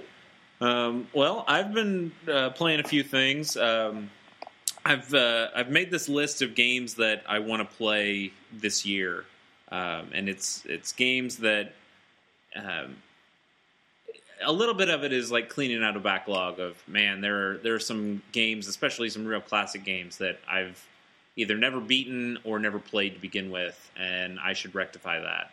Um, so basically, a lot of Zelda games. um, but But uh, not not the Zelda game everybody's talking about, unfortunately. which, which is Majora. oh right right right. Uh, yeah I, I bought Majora. Uh, I have it. I just haven't uh, played it yet uh, because one of the games that I do need to finish is uh, Ocarina of Time. Because I've never this is this is going to be one of the oh god how has, has he never happened? but um, I've never gotten to the adult Link part. Ever? right.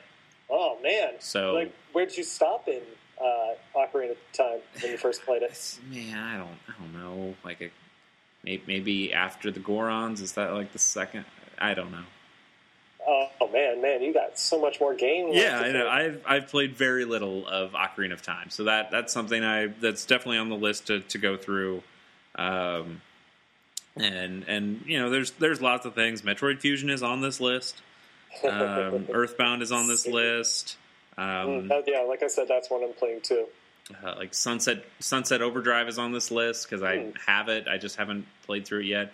Uh, but then there are also some games that I have played through, and I I say that they're my favorite games of all time, and I I need to I feel like I need to go back and remember how great they were or see how they've held up over the years.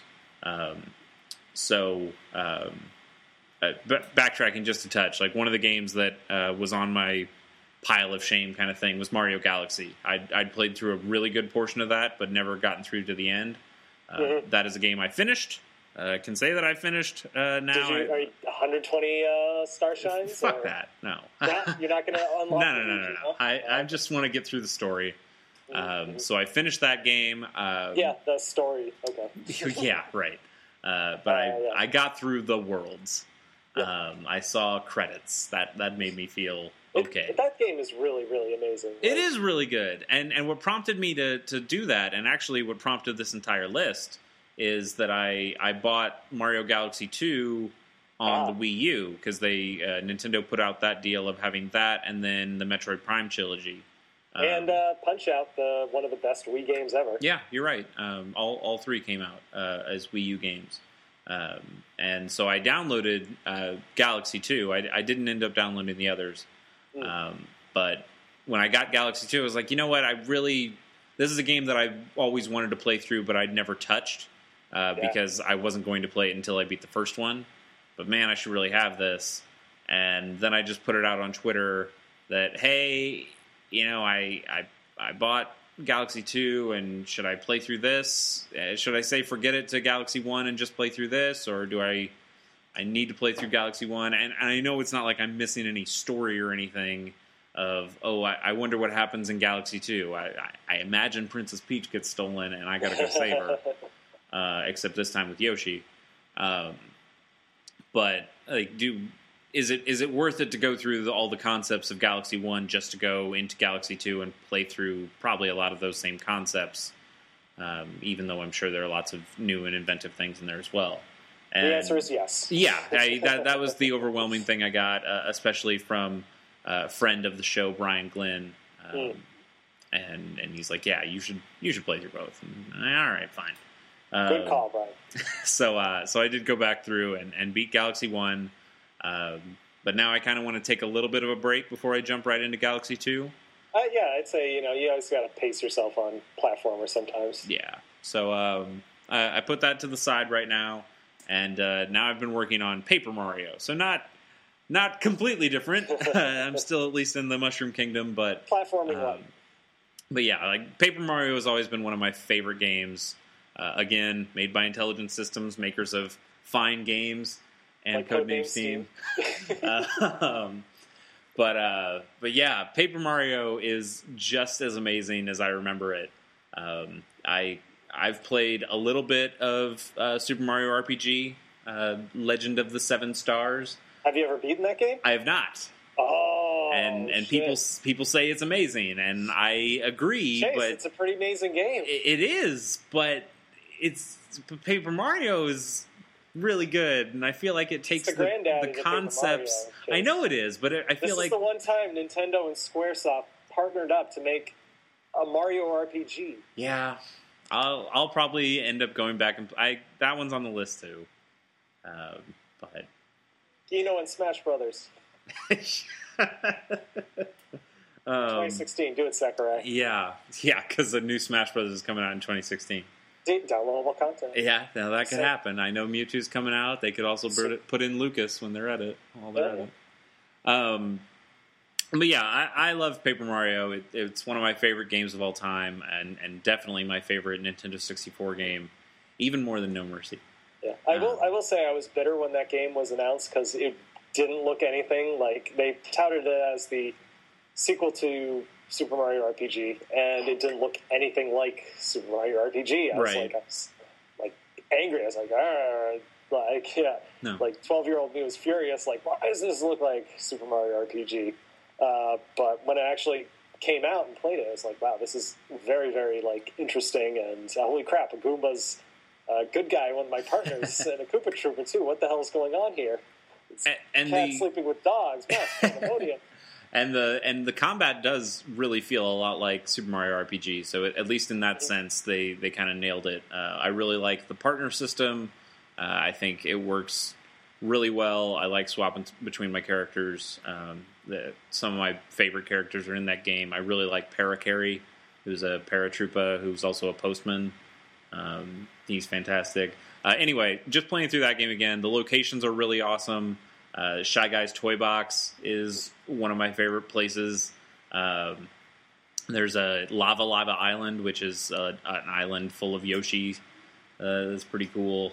Uh, you go through the desert. You you kind of go through all these really cool Mario places that you've that are reminiscent of other Mario places that you've been to, but uh, they're they're just filled with interesting characters, and the dialogue is really great, and uh, it continues to still be an awesome game. Um, so almost finished with that. Just need to uh, collect one more star spirit person, and then fight Bowser again.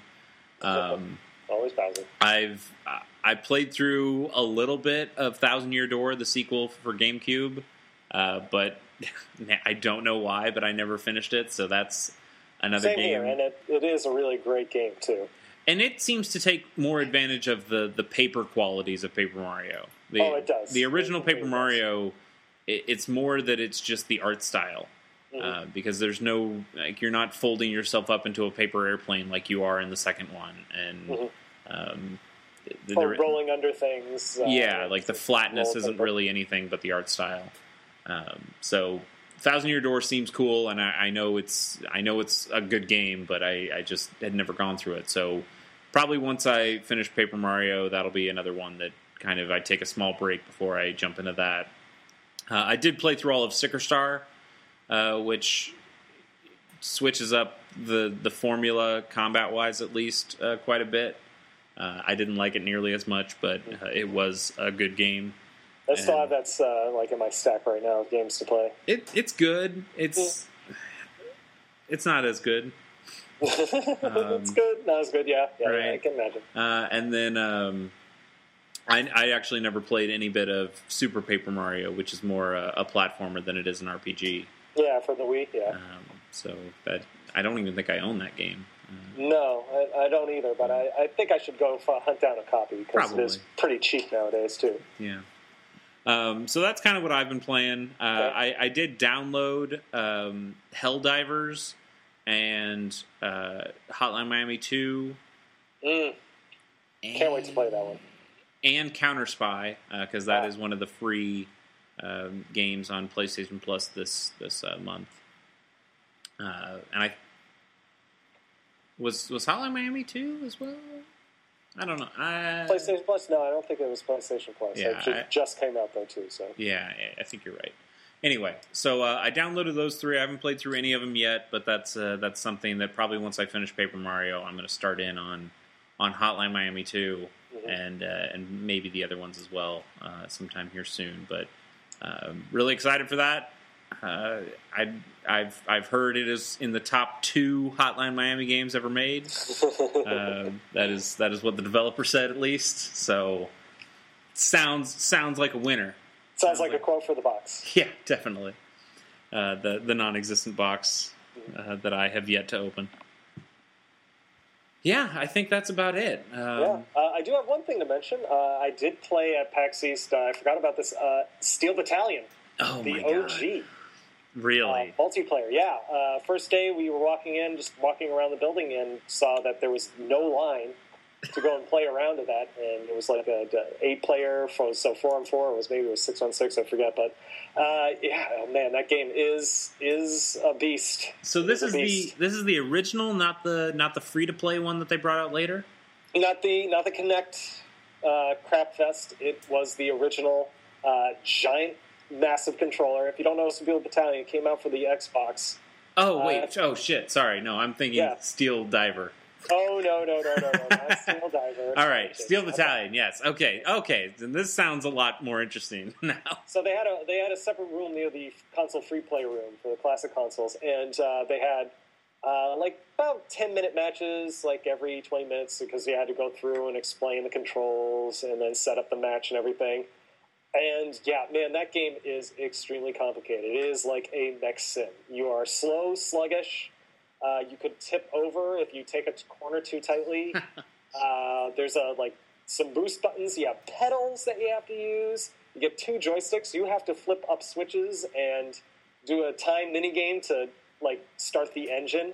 Oh, Uh, that sounds you have the great. eject button as well too. So if you're at least during the match, you won't be able to respawn if your entire mech uh, it just is destroyed and you don't eject. Uh, in the single player game, it deletes your save. So if you're not careful and not paying attention and don't eject Mm. from your mech in time, you will lose everything. So it is a very unforgiving game. Uh, and I, it was great that I could finally play something like that, Yeah. I, even though I, I failed horribly at the game too.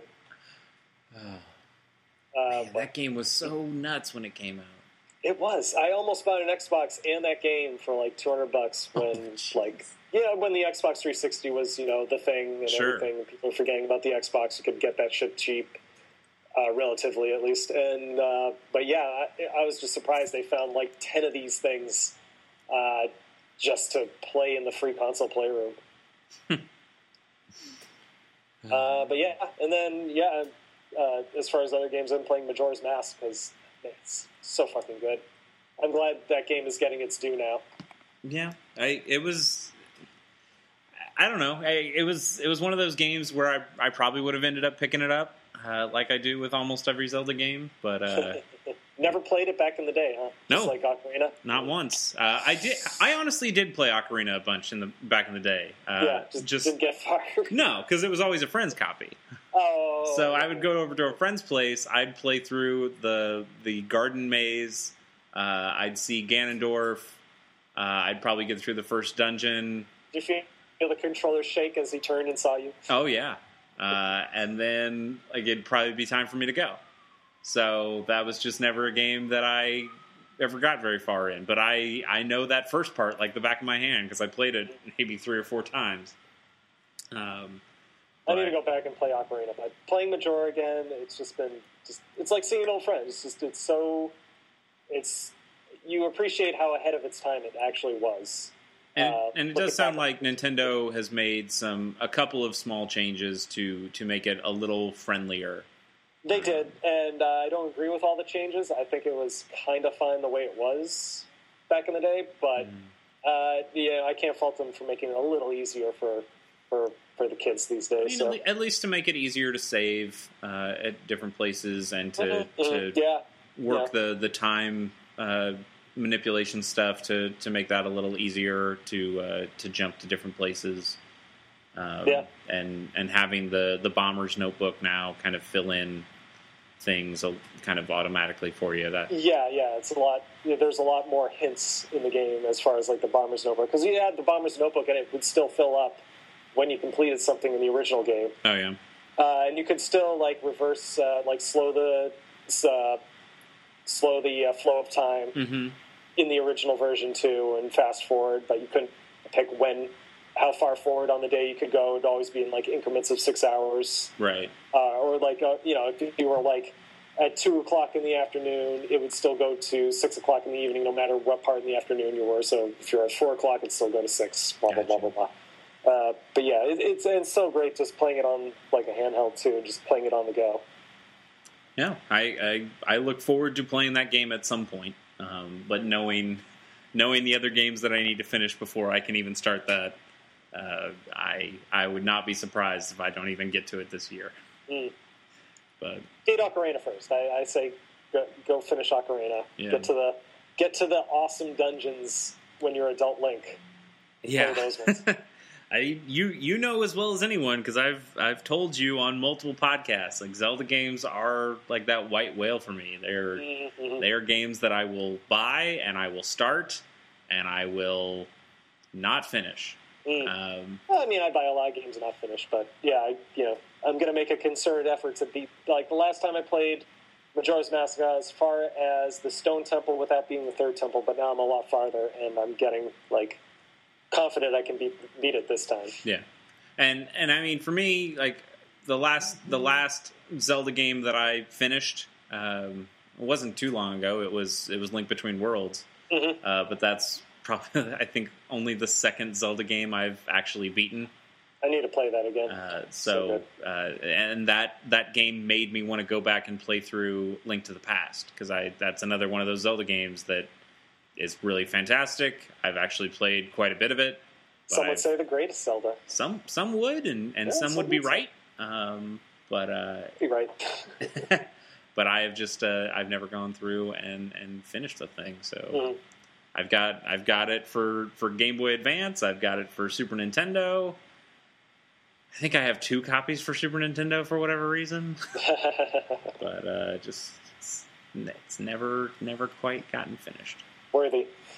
Yeah, so uh, those are games that are on, on the list. You know, I want to play through Mass Effect again because Ah, it's, yeah. it's been a while since I've played through the entire trilogy, and I, I'd like to do that. I bought Grim Fandango and downloaded it to my Vita. I'd never played That's it before. what I wish I had a Vita for. Play Grim Fandango because everyone talks about that game. I've never ever played it. Yeah, so that's that's something I want to get. Um, I, I downloaded the Swapper um, a while ago and, and Yeah. want to play through that. Um, I want to play through Super Mario 3D Land again uh, on the on the 3DS because that I really liked that game. Um, uh, yeah, I, I did finish. Monument Valley uh, the, Oh, since the last time I talked to you. Uh, yeah, that's a fantastic game. And then I uh, played through the uh, downloadable content too, the uh, Forgotten Isles. I'll have to get that because I only played the base game, but that was it was really really nice. Like just very quick, but uh, felt very fulfilling. Mm-hmm. For sure. That it took like about two hours to beat.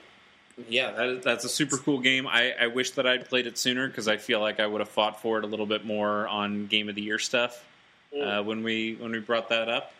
Um, but I, I I didn't have the time then. Um, but I I got to it at this point now. So anyway, uh, we've probably been going on enough. Yeah, You I'd think? so. almost two hours. um, so, but always a good time when Magic Airs here. getting to hear all the stuff about PAX made me feel like I was there. Um, and uh, yeah, we'll we'll definitely get you on again. Uh, let me know when you're when you're done with Mario Golf. Uh, that Yeah. that is actually on my list to to play through Mario Golf and Mario Tennis again because I have them both on my uh, 3DS on the Virtual Console through that. Um, so would would love to jump back into those and play those because they are really solid games. Um, so yeah, we'll definitely get to that, and then Golden Sun, of course, is always on the horizon. Sure. We'll get there. I can't wait. We'll get there. Um, but yeah, Matt, any uh, anything you'd like to plug? Uh, haven't done an episode of Shuffle in a while, but I might have something soon. Uh, you should definitely check out though uh, Alex Martin's podcast on Serial Pop on original soundtracks if you like video game stuff and music.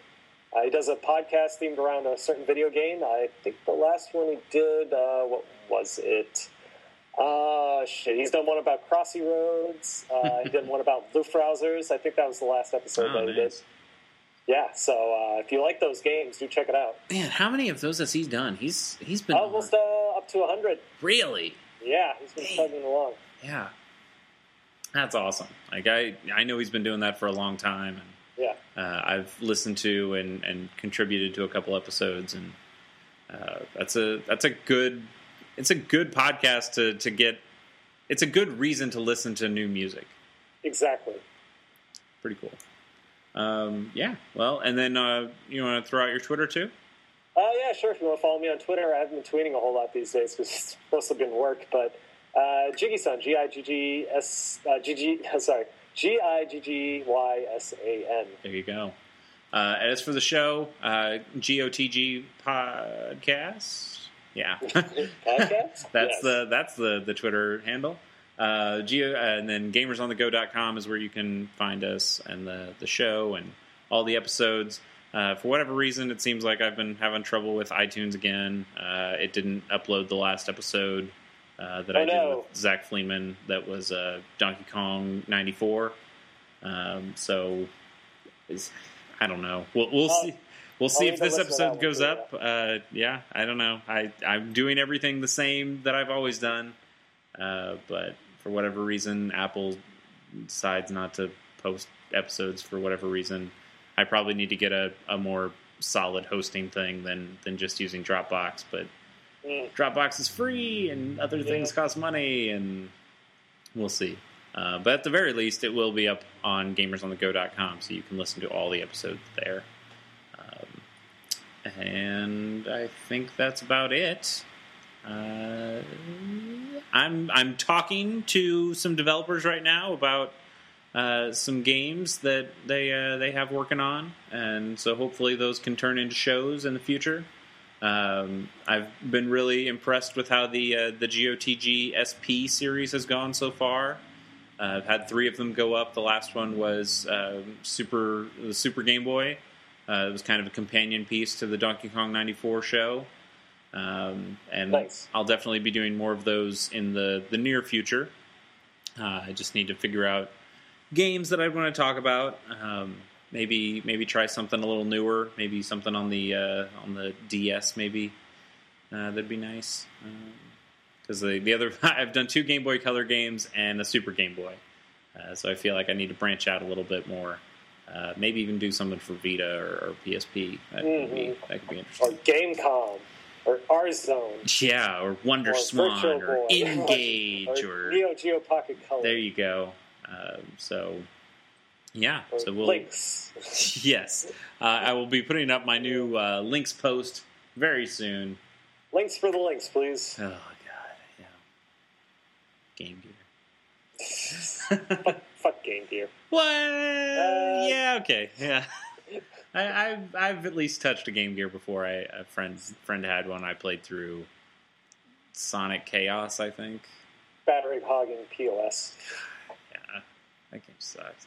Yeah, That I think the Shining Force games were good on it. I don't know. Yeah, Shiny Shiny Force is a really good series. Again, Camelot. Um, Mhm. and then uh, it Yep. got a it got a pretty solid port of Doctor Robotnik's Mean Bean Machine, oh yeah, yeah. Oh boy. which you know Po- Puyo Puyo is a great game, and you should play it in in whatever. Oh, uh, I also uh, I don't know if I've said this since it came out, but um, I did import a copy of Puyo Puyo versus Tetris. Uh oh, you too? Uh, for the Vita. Yeah, it got me. Um, uh, so it came in. I played through the whole story, even though I didn't understand a lick of it because it's all in Japanese. Um, that game is awesome. Like I, I like, I love Puyo Puyo and I love Tetris, and playing them separately is fun, and playing the weird modes that combine the two are also amazing. Uh, I, I really, I really dig that game. Um, and if it didn't come out last year, uh, I would have. I, it would be the top of of this year's game of the year right now for me. Um, and I might still bullshit and say that it is because it's the first time I've ever played it. But uh, yeah, I, I'm playing it on the Vita. I, I love it on the Vita. Uh, I I think that it's also on the 3DS, but that's where it gets region locked.